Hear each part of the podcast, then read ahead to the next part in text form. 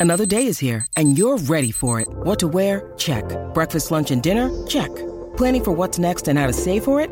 That's where Bank of America can help. For your financial to-dos, Bank of America has experts ready to help get you closer to your goals. Get started at one of our local financial centers or 24-7 in our mobile banking app. Find a location near you at bankofamerica.com slash talk to us. What would you like the power to do? Mobile banking requires downloading the app and is only available for select devices. Message and data rates may apply. Bank of America and a member FDIC. When you need mealtime inspiration, it's worth shopping Kroger, where you'll find over 30,000 mouthwatering choices that excite your inner foodie. And no matter what tasty choice you make, you'll enjoy our everyday low prices, plus extra ways to save, like digital coupons worth over $600 each week. You can also save up to $1 off per gallon at the pump with fuel points. More savings and more inspiring flavors make shopping Kroger worth it every time. Kroger, fresh for everyone. Fuel restrictions apply. This is Optimal Relationships Daily, episode 919 12 Signs Your Child is a Highly Sensitive Extrovert by Kelly Eden of HighlySensitiveRefuge.com. Hello, everybody, and welcome to ORD on this fine Thursday. I am your host, Greg Audino, ready to read to you from another great article. This time it's coming from our friends at Highly Sensitive Refuge, one of the best places around for HSPs or highly sensitive people. Our article today will explore the blend between being an HSP and an extrovert, two personality types that a lot of us don't really link together. Let's learn about how we can identify signs that children exhibit both qualities and start optimizing your life. 12 Signs Your Child is a Highly Sensitive Extrovert by Kelly Eden of HighlySensitiveRefuge.com. All the kids are backstage, made up and ready to go on. The director announces, It's a full house. All the kids nervously groan, except mine. My daughter is an extreme extrovert. She loves being on stage. She's been on it since she was four, and she never gets nervous. In fact, when the director announced that it was a full house, she cheered. According to her, the more people watching, the better. Personally, I generally join the rest of the population who rank public speaking as their number one phobia. This is one of her superpowers. My daughter is also a highly sensitive person. It's a common misconception that highly sensitive people are shy or introverts. In her research, Dr. Elaine Aron, author of The Highly Sensitive Person, found that 30% of HSPs are actually extroverts. Could your child be one of them? Signs your child is a highly sensitive extrovert. Number one, despite being an outward personality, your child is a deep thinker. They have profound thoughts and big ideas, often surprising you with wisdom beyond their years. Number two, your child is very social. They rarely turn down a chance to be with friends. Number three, they have a kind heart. Adults describe them as gentle and empathetic to others. Number four, they're extremely observant.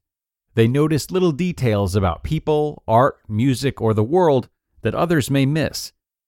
Number five, they always want to go to social events. They seem to get energized while out and about with people. Number six, nevertheless, similar to introverts, they need solitude to recharge. After a busy day, your child needs alone time or a nap. Number seven, however, your child doesn't prefer to be alone. They become bored, tired, or even feel a bit depressed if alone for long, even if they need that alone time to recharge. Number 8. They're often engaged in new, interesting, creative activities, especially when they take place outside the home and involve others. Number 9. When out, they often spark up conversations with others. They'll even interact with strangers, and they're happy, smiling, open, and engaging. Number 10. Your child easily makes new friends. Number 11. Your child loves working in a group or team. And number 12.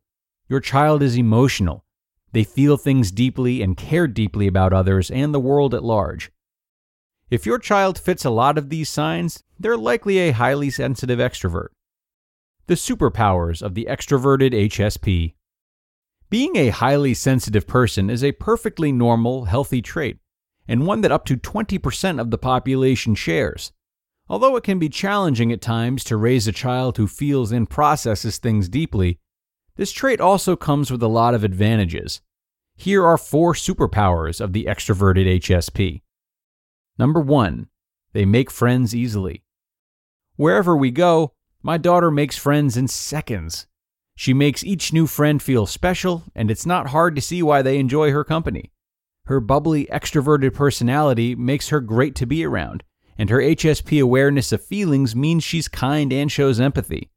Extroverted HSPs can build rapport quickly, tuning into people and getting on with them at their level, easily adjusting the way they interact with others depending on their age, interests, personality, and mood. And they make great friends too. Their HSP side is reflective and empathetic. And because they feel emotions so deeply, when you're loved by an HSP, you really are loved. And an extroverted HSP will let you know it. Talk with your child about their friends, as they will be a very valued part of their lives. Number two, they are compassionate activists. Extroverted HSPs often get very passionate about a particular cause.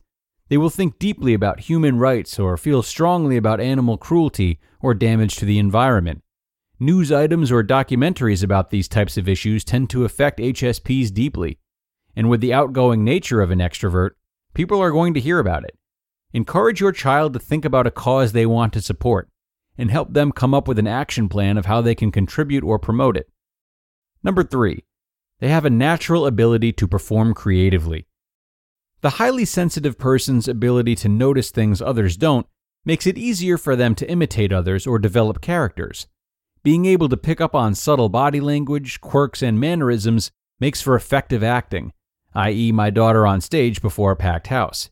Add to that the highly sensitive person's extreme awareness of feelings, and you've got a powerful combination.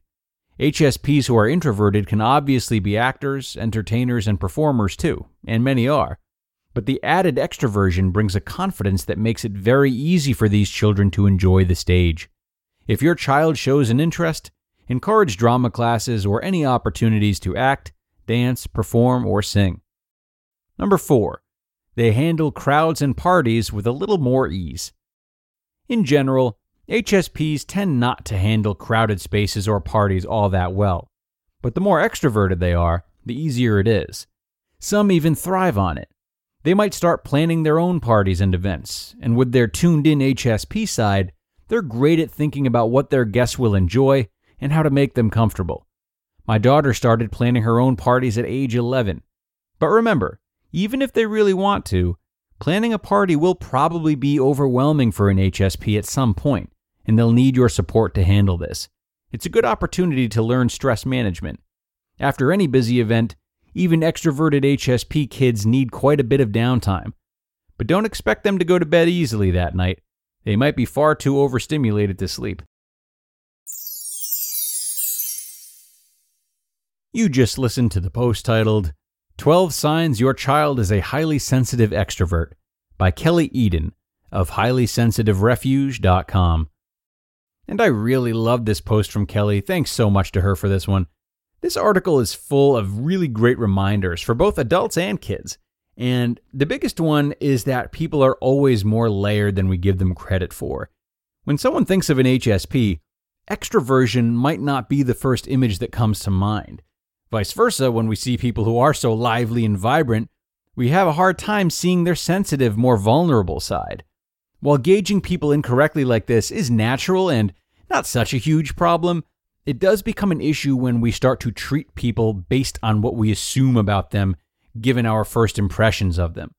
For example, you may find yourself not asking a very extroverted friend about how they're feeling too often simply because their general confidence and expression makes it seem as though they might not need help or might not need a shoulder to lean on. This article reminds us not to do that, to always seek to learn about others and what layers they have beneath the surface. This is how we better understand people and ultimately create better relationships with people. And that is going to do it for today, everybody. I really hope you liked this post and we were able to give some good takeaways and maybe rethink your instincts to assume too much about others. These are normal instincts, but just not necessarily useful ones. I also hope you will join me again on ORD tomorrow as we read from another parenting post to wrap up the week. Parent or not, you won't want to miss it. So I'll see you there, where your optimal life awaits.